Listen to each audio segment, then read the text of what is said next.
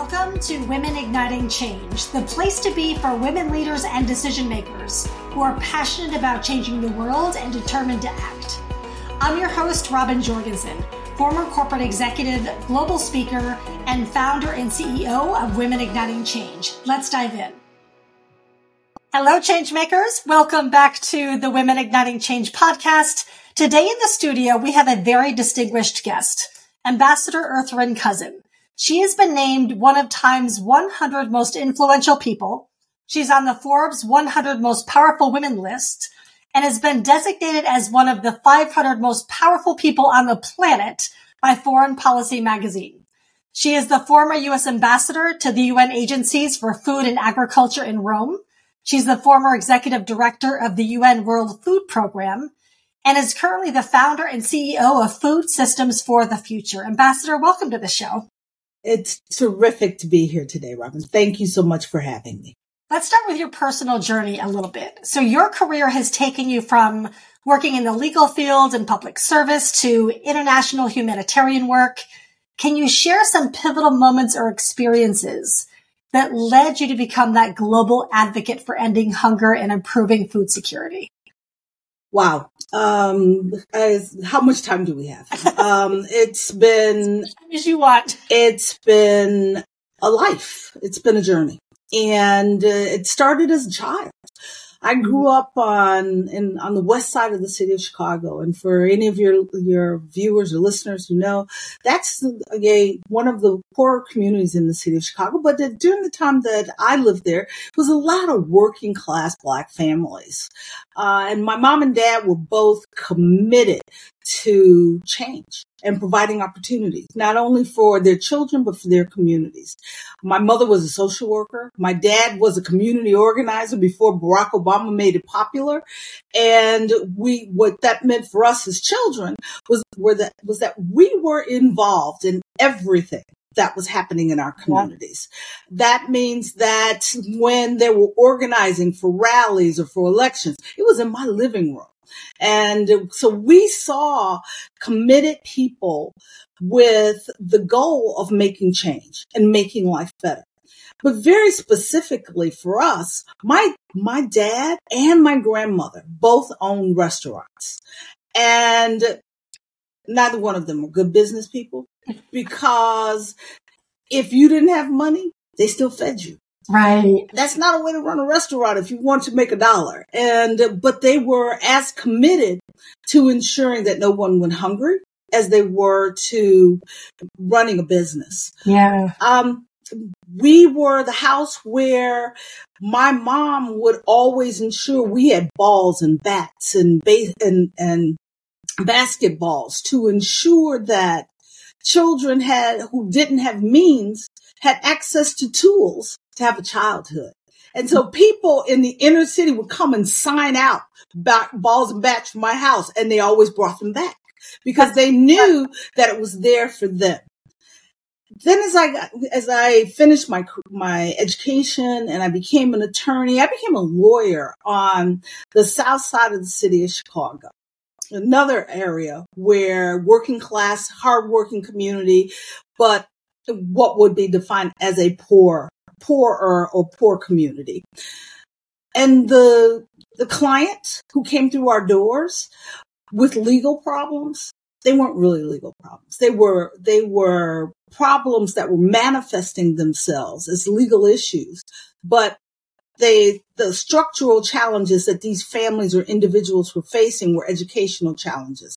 They were challenges of, of poverty, of, of, of, um, all kinds of housing issues and uh, that were, as I said, manifesting themselves as that moment as legal issues. And so all of those experiences in my life led me to acknowledge that whatever I was going to do in my career, it wasn't about just making a living, but making a difference. Yeah. And the opportunity to make a difference in food continued to, to raise its head throughout my entire career, uh, whether it was working for Jewel Food Stores as a senior vice president for public affairs and building stores in communities that would otherwise have been food deserts, or it was serving as the executive director for the, the, the, the deputy executive director for what is now Feeding America. Those pivotal opportunities to serve, to provide access to more nutritious food continue to continue to rise up and I continue to to to accept them and do and, and with a goal of doing my part to make the world a better place. Yeah, so you had beautiful role models all the way through that showed you how affecting change can make a massive difference. That's incredible. indeed. Indeed, from my grandmother to my mother to my father to the, the the, the, those who who sat in our living room and and talked about the what was not our reality but what was our possibility. Oh, I just got chills when you said that. That's huge. Wow. Your role as U.S. ambassador to UN agencies for food and agriculture in Rome was really instrumental in addressing global food issues. Can you share some insights from your time in that role and how that contributed to your mission to end hunger and malnutrition? Wow.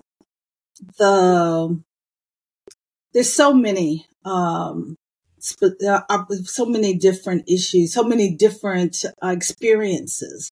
But let me just give you a couple. One, I had the privilege of leading a delegation, a bipartisan congressional delegation to Sudan, to South Sudan, mm. right after independence for South Sudan. Wow.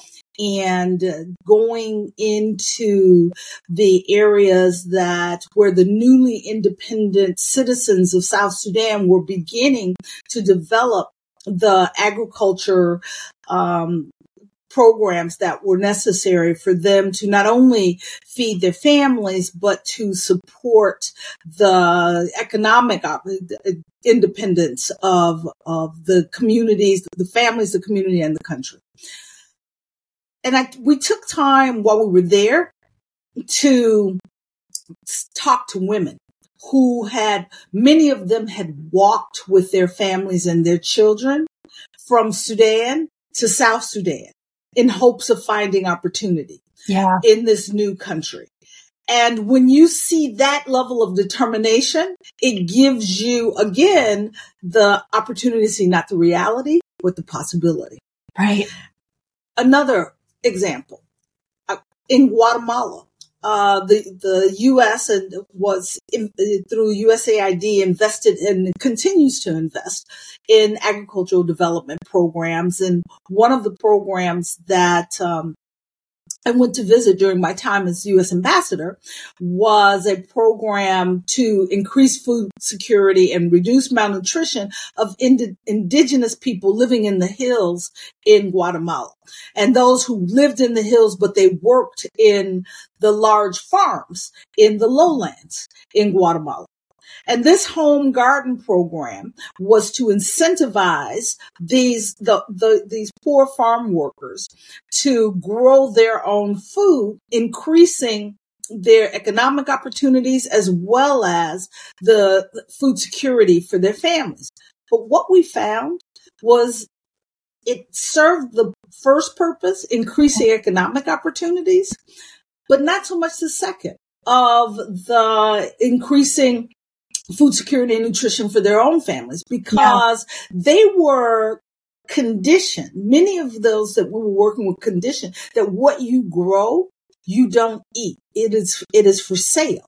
And mm-hmm. so they mm-hmm. would grow food and sell it and then buy snacks, buy right. high, high fat, high sugar foods for their children because they could then afford what they considered indulgence and luxuries to provide to their children.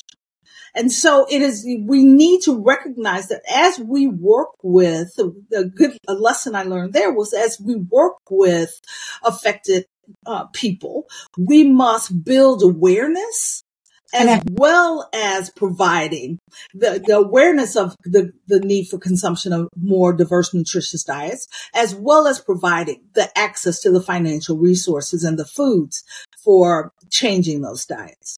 And the, the last story I'll give you is I had the privilege uh, uh, when I first became U.S. ambassador representing the U.S. at the Food and Agriculture or at, at FAO, the Food and Agriculture Organization, at the Rome Food Summit, where the global community unanimously adopted a declaration committing all the nations of the world to eradicate hunger in the earliest possible date then it, and, and as part of this, the, the declaration, there was a pledge to substantially increase aid to agriculture in developing countries. This was before the sustainable development goals, before mm-hmm. Paris set the stage.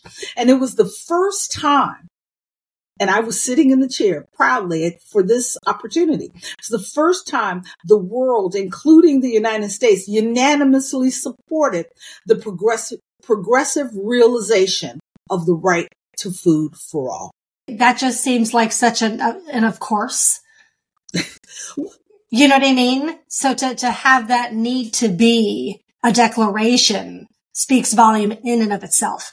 Well, here's the, the rest of that story. The entire world through the, at the Human Rights Conference had already signed on to the right to food, except the United States we were the outliers. We had not signed on before this, wow. before this, before the World Food Summit. And it was because, and you can think about this from, from a U.S. standpoint, the concern about creating a new right that could result in additional litigation in the United States using a right to food to bring actions against the U.S. government for food insecurity in the United States. So the concern about creating more litigation in the U.S. was much of the reason why the U.S. had not signed on to the international convention that supported the right to food. But by creating the right language, the progressive realization of a right to food, which means that we are all working together to achieve a right to food, to the right to food and the and the access to food for all, we suddenly were able to get the U.S. on board. And I was proud to have the ability to negotiate with my government and then to present to the world the U.S.'s acknowledgement and joining the entire global community in supporting the progressive realization of the right to food. That's incredible.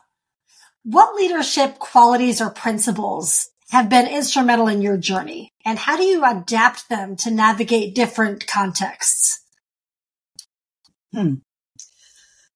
Leadership principles. Leadership, you know, I, I, I think about this often because I'm, I'm asked quite that question or similar questions. And, and I think we, we think too hard about what makes good leaders. First of all, character. If you, if you are not a person that the, those around you respect, uh, because of your lack of honesty or your, and your lack of integrity, um, you, it makes it challenging to suggest that you can lead. Um, I, and I would also say communication and communication, not just the ability to speak, but the ability to listen and mm-hmm. to and to and not and and to to to listen and to consider the differences of others. So that communication, that credibility, honesty and integrity. And then I would, I would say emotional intelligence. Mm-hmm. Huge. Because everybody is different. Right and the re- willingness to understand and accept everyone that everyone brings different perspectives, requiring listening and consideration. That's the only way you can lead. Right. So if you can do those things, that's the start of a really good leader. Yeah, I love that.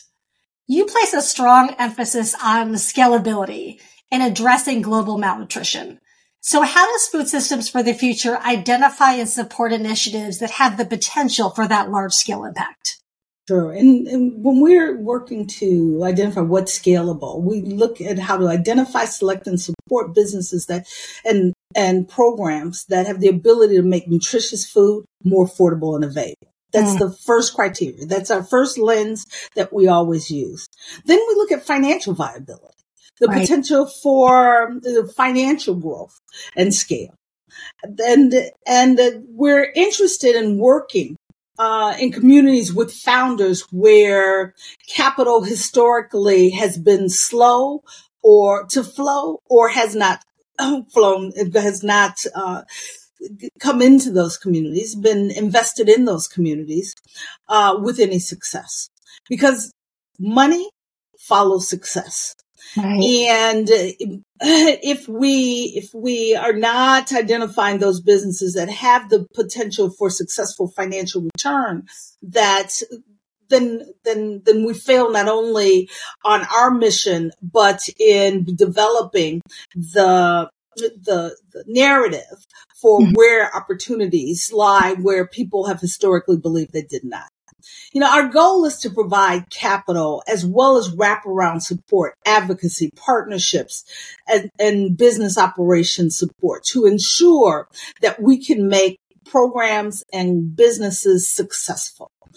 And that that micro level work also requires that we perform the macro level ecosystem work to make change. And that ecosystem work is advocacy for nutrition awareness. If, if we can't drive demand from consumers for more nutritious food, then making more nutritious food affordable and available will fail.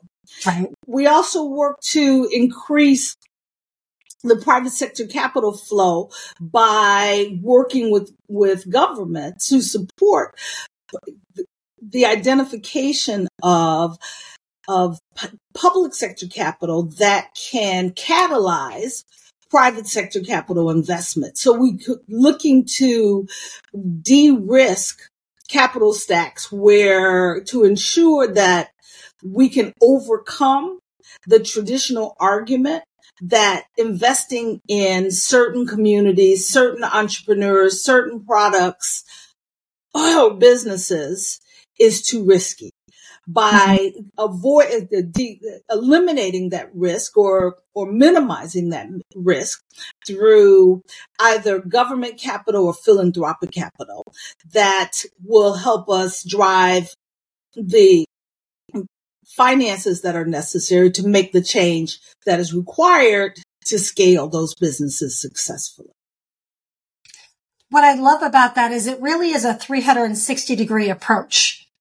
You're looking at it from a multitude of facets and coming at it from all of those angles simultaneously in order to have it be successful. I love that. That's amazing. And let me just add, thank you for saying that because so much of my career has been spent in the advocacy work, partnership building work, the in the nonprofit sector and UN.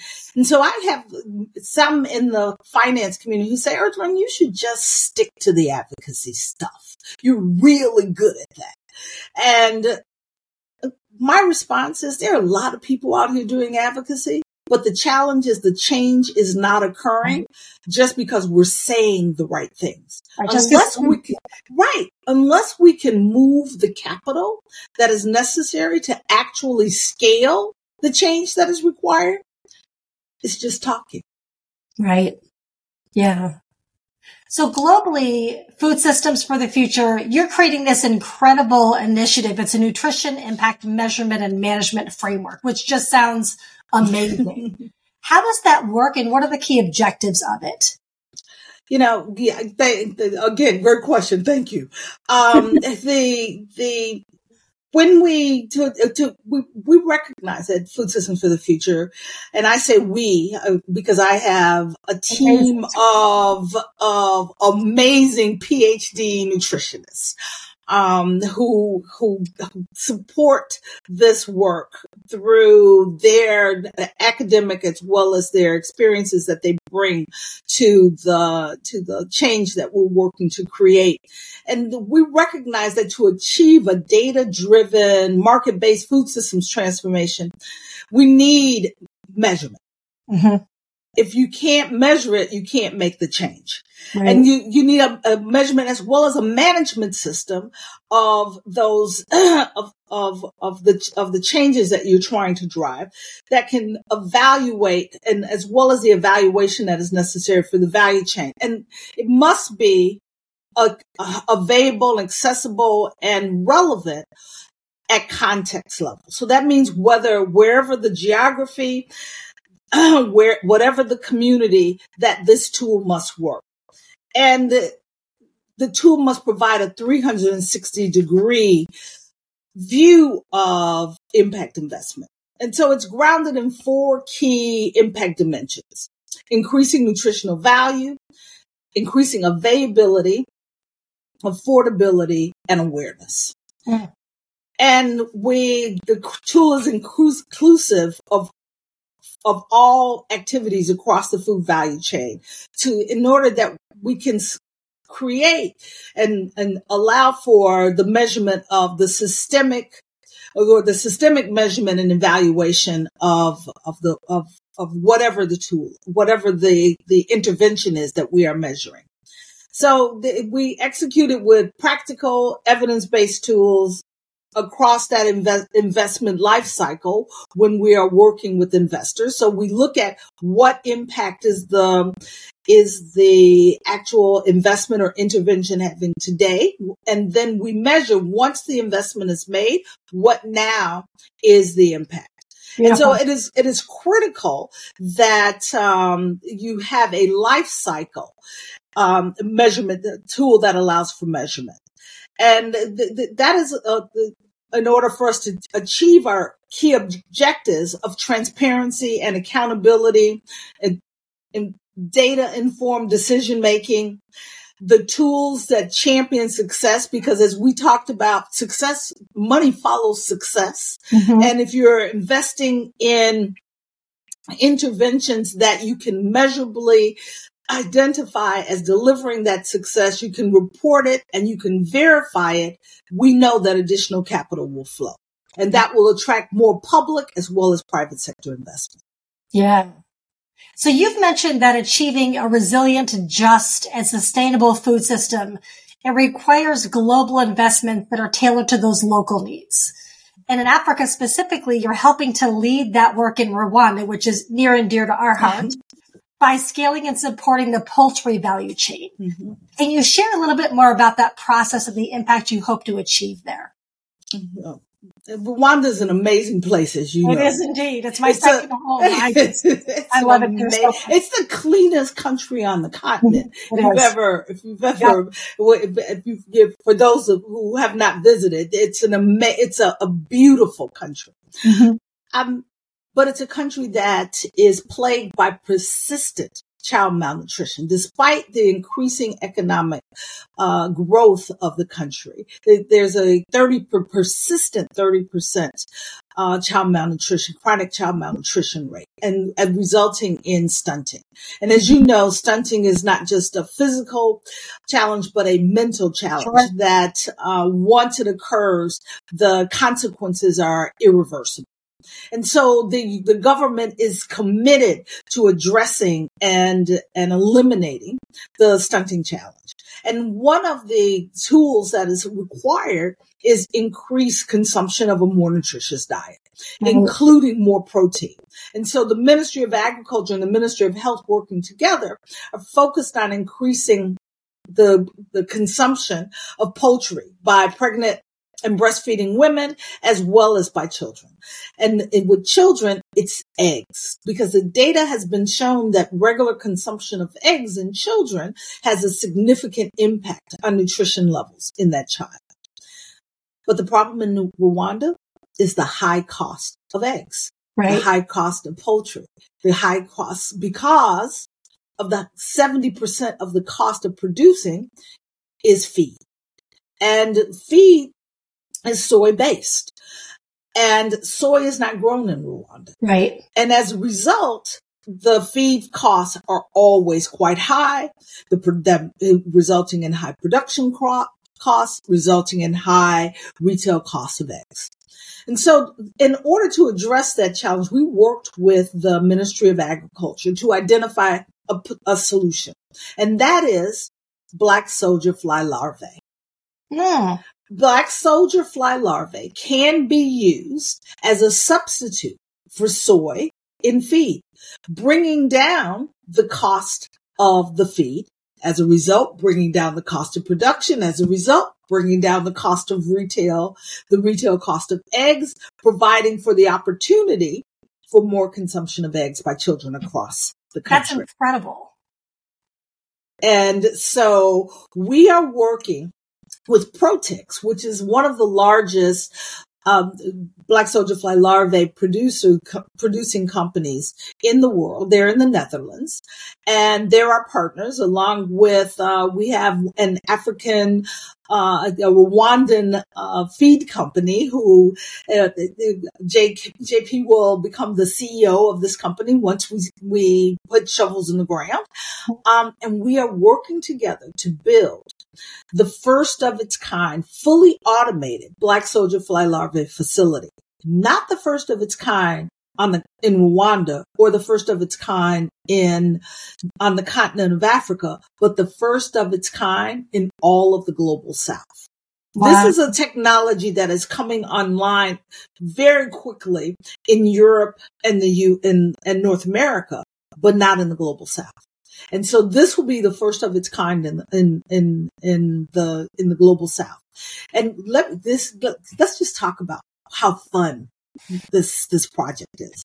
Not only are, will we drive the results that we've talked about with, uh, with feed, but the waste product from the production of the feed is a, is a frass that can be used as a high value organic fertilizer. Mm-hmm.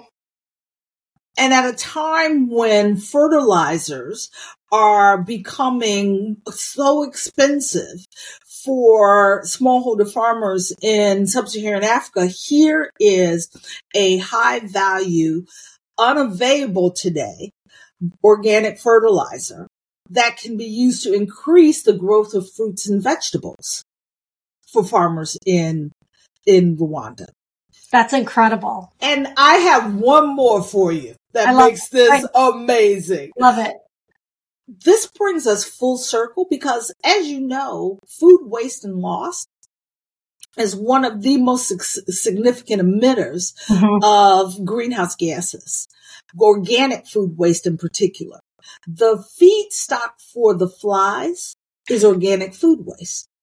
And so we're creating full circularity in the food system by using the food waste for the feedstock for the flies, take using the, the fly larvae to uh-huh. then support the, the, the access to more nutritious eggs and support organic food waste while again I, am sorry, organic uh, fertilizer.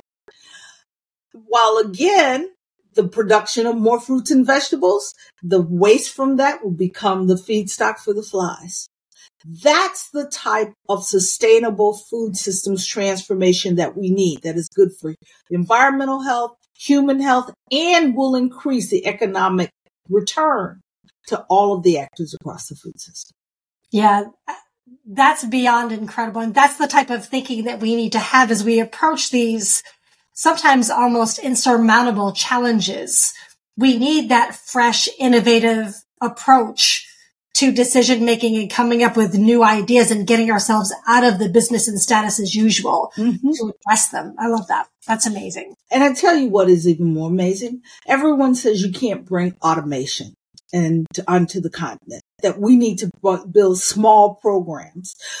I say, the, the, I, let me just say that we, the innovation that we know is necessary to drive the food system transfer, transformation in the global north is the exact same type of innovation that we need to bring onto the continent to increase the opportunity and the prosperity for those on the African continent. And I'm, and this will help us support, again, evidence to support the narrative, to drive success that will drive additional capital. Yeah. Yeah. Well, I, you and I could talk about Rwanda all day. let's, let's switch over to the U.S. for a minute. So you're embarking on a mission here in the States to ensure that communities have the access that they need to fresh, affordable food. Mm-hmm. So let's talk a little bit about what's currently not working and your approach to addressing that. What's not working? And in, in, we, we, we spend so much time talking about over there. Let's talk about right here at home, as you right. said. And estimated one in eight people in the United States or over 41 million Americans lack consistent and reliable access uh, or the financial resources to purchase culturally appropriate, nutritious, and affordable food. Wow. That's a, a huge issue. One in four people in a food line in the United States is a child. And let's, let's talk about the effect that that's having on us as a population here in the United States, where in 2022, we spent $412 billion, including $306 billion in direct medical costs on diabetes in the United States, which is a diet related disease directly related to the lack of access, the lack of demand, the lack of eva- the lack of affordability of affordable nutritious food right mm. here in the United States. So the, the ripple effect of not having that nutritious food is exacerbated in a multitude of areas. Right. Because many low income communities, and we're not just talking about urban communities. Right. Too often when we talk about those who lack access to affordable, nutritious food, people point to urban communities. Yes, there's a problem in urban communities. There is also a problem in rural America because we are seeing main streets close in rural America uh, uh, uh, across all of rural America. Right. And those who lack access, the, those, those same populations, those with limited incomes, lack of access to transportation, the infirm, the elderly, are affected whether they live in rural Iowa or in the urban center of Chicago because of lack of access to, to food, to food. We often call those uh, food deserts. Right. But they're really grocery deserts. Mm. Because there's all kinds of food in these communities. But type of food. It's what type of food. It's yeah. not, it's not fresh food. It's not new. It's often not nutritious food and it's, it's high density fat, um, mm-hmm. as well as fast food restaurants. And so what we're looking to do is the, the, the challenge is the lack of access to affordable retail food. Retail through retail uh, institutions mm-hmm. providing access to affordable nutritious food. Yeah. Wow. Thank you for that reframe. That's a that's huge. Yeah. What have you learned in your career about the importance of collaboration and partnership in achieving lasting solutions to this issue? There's no one organization no one person who can do it alone. Yeah without partnerships, it's not going to the, the ambitious goals that we've talked about here today of ensuring that food is health means something for everyone everywhere won't happen. We won't make the difference that is necessary. And, and too often when, when policymakers or advocates do not partner with communities, we lose the advantage of the knowledge that's already possessed by that community. Right. Oftentimes what the community needs is not for us to come in with new answers, mm-hmm. but to come in with to provide the support that is necessary for the positive action that is already occurring in those communities. And so partnership and communication is critical to making structural change if all we want to do is invest in a, a new program, then you can do that without partnership. But if you're looking to make structural change, you won't achieve the goals and the full benefit of the investment without partnership. Yeah. So you were at COP28 and you, you mentioned that in your recap that it was a watershed moment for putting food systems on the climate agenda. Can you share what some of those key takeaways were? Well, the world is finally realized that if you don't address the challenges of food systems transformation for a, sustainable transformation of the food system, that you're not going to achieve our ambitious climate goals right. that the entire global community embraced at the Paris as part of the Paris Accord. 30% of all the greenhouse gases emitted come are, are on an annual basis are emitted by the food systems from what happens on the farm to how we transport to how we warehouse to how we sell to how we consume and dispose of food. So it requires investment across that entire food system. Right. And so COP28 was the first uh, of the COPs where food system was as much of a priority in the conversation as as agriculture. I'm sorry, as energy and and transportation. And it was the first COP where 150 plus countries came together in support of what is now titled the UAE Food Systems Transformation Declaration. We, we, with we, as a community of advocates for food system transformation under the Secretary General, we in 2019, the world came together with and supported the UN Food uh, Systems Summit, UNFSS. Check the box but we were not included in the climate declaration. And so it was an imperative. It was huge that the voices of those working to address food systems were, were included in the conversation. But the reality is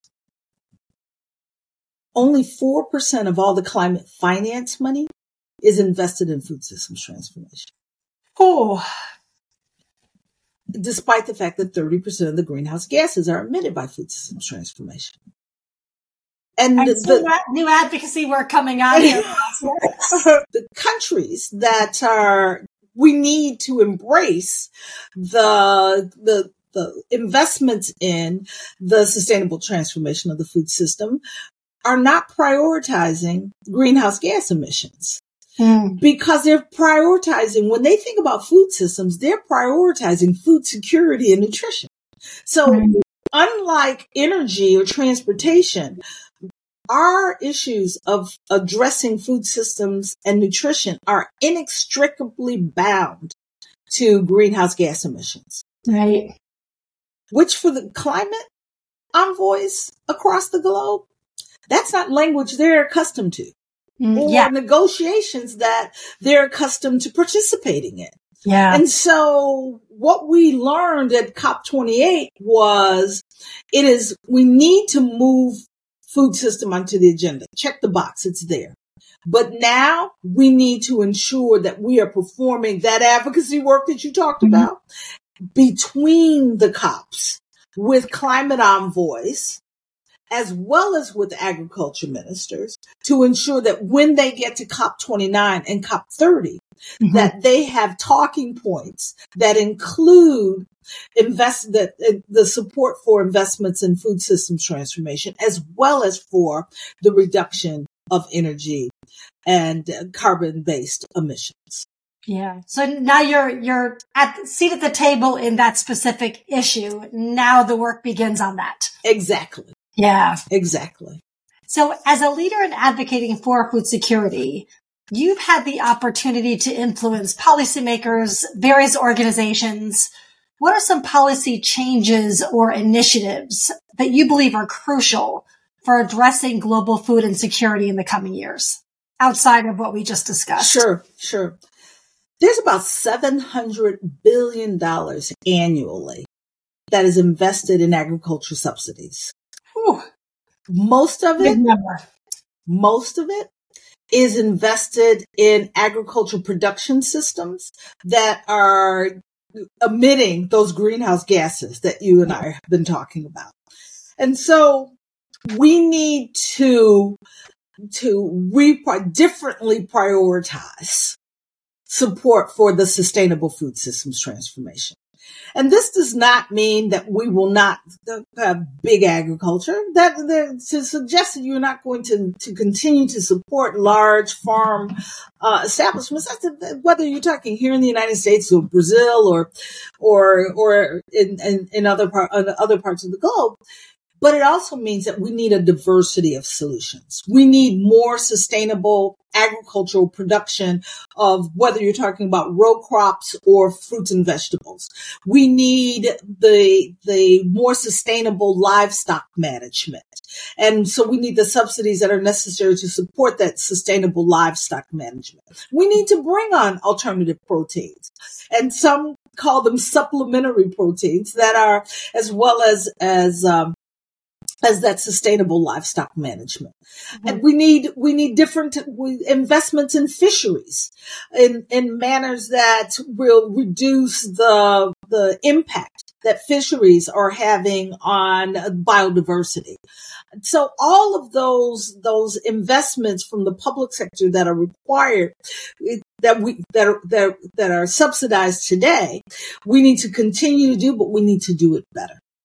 Yeah. So, and we also, if we bring it, let me give you an example. Let's bring it here to the United States. About 85% of everything that we subsidize here, the, the subsidies in the United States enter to about 15% of the farms, the large farmers the the fruits and vegetables and legumes are still considered specialty crops, and as such, they're not they're the the the, the types of subsidies that are available to large commodity crop farmers are not available to them. Yeah. Many of those, the 85% of those farmers that don't receive those subsidies today, their primary income is not from their farm. It is from a second job that they have besides farming. As a result, we're pushing mm farmers off the land because they can't afford to farm. So we need to change our policy so we can change the economics of farming to ensure that we can keep farmers farming. You know, right now there are less than 50,000 black farmers in the United States. Wow. Because, the, and that's down from uh, uh, more than a million black farmers at the turn of the century, at the turn of the 19th century, uh, the 20th century. Yeah and we're seeing we're seeing a reduction every single year. So we, we need to support local and regional processing, investing in rural communities to provide opportunities to remain in those r- rural communities. And the last thing I would say is that we need policies that support consumers, whether it's programs like the SNAP program in the United States mm-hmm. or the WIC program that ensure that food, nutritious food is, is affordable for every American to ensure the financial ability of everyone to purchase food. But we also need to, to across the economic spectrum, support policies that increase awareness of the importance of consuming a more balanced and nutritious diet. Yeah, that education component is lacking. But and we we should not demonize any food. We should not have policies that demonize any food. I'm uh, all about the indulgent food.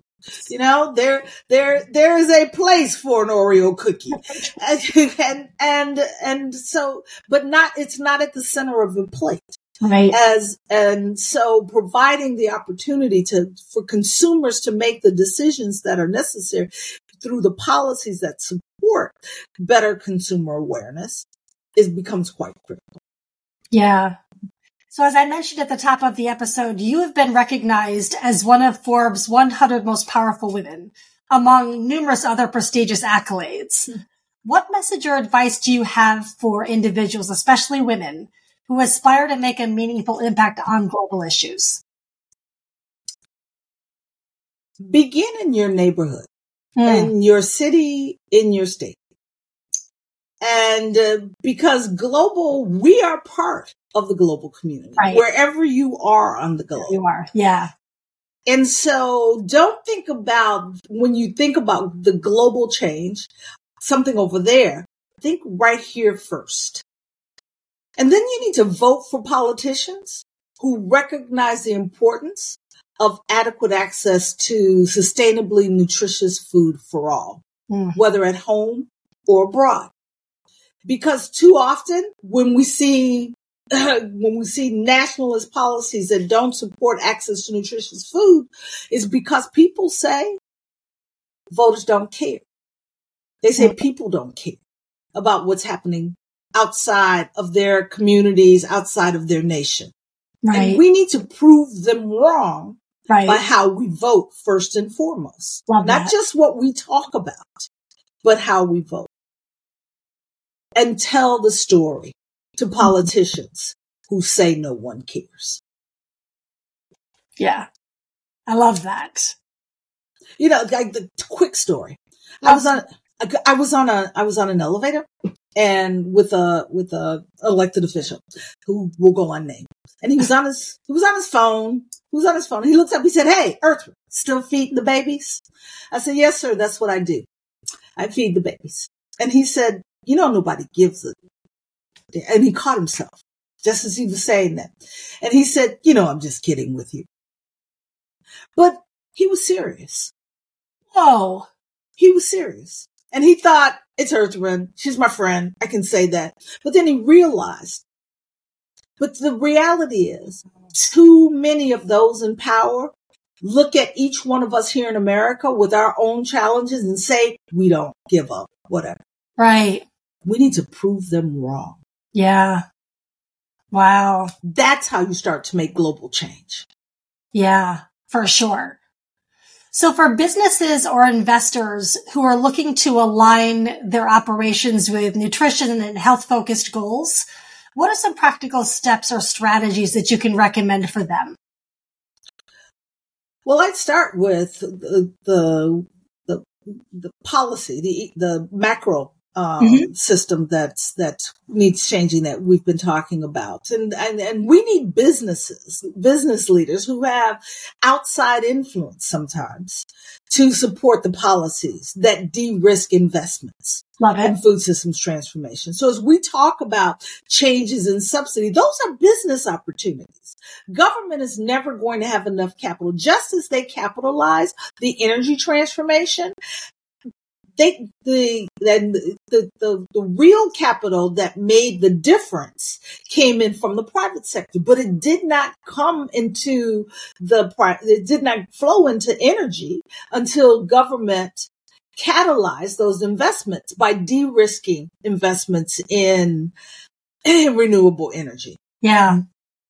So we need those same, that same kind of advocacy from investors in food systems policies that will ensure that that capital flows to Got support it. the de-risking of the capital stack that will result in the private sector capital then eliminating the issue of risk and being willing to make the investments that are necessary to, to drive the changes that, that are not only desired, but required. We also need to understand the issues around food is medicine, is driving more capital, more investment into the food system. But let's remember food is health.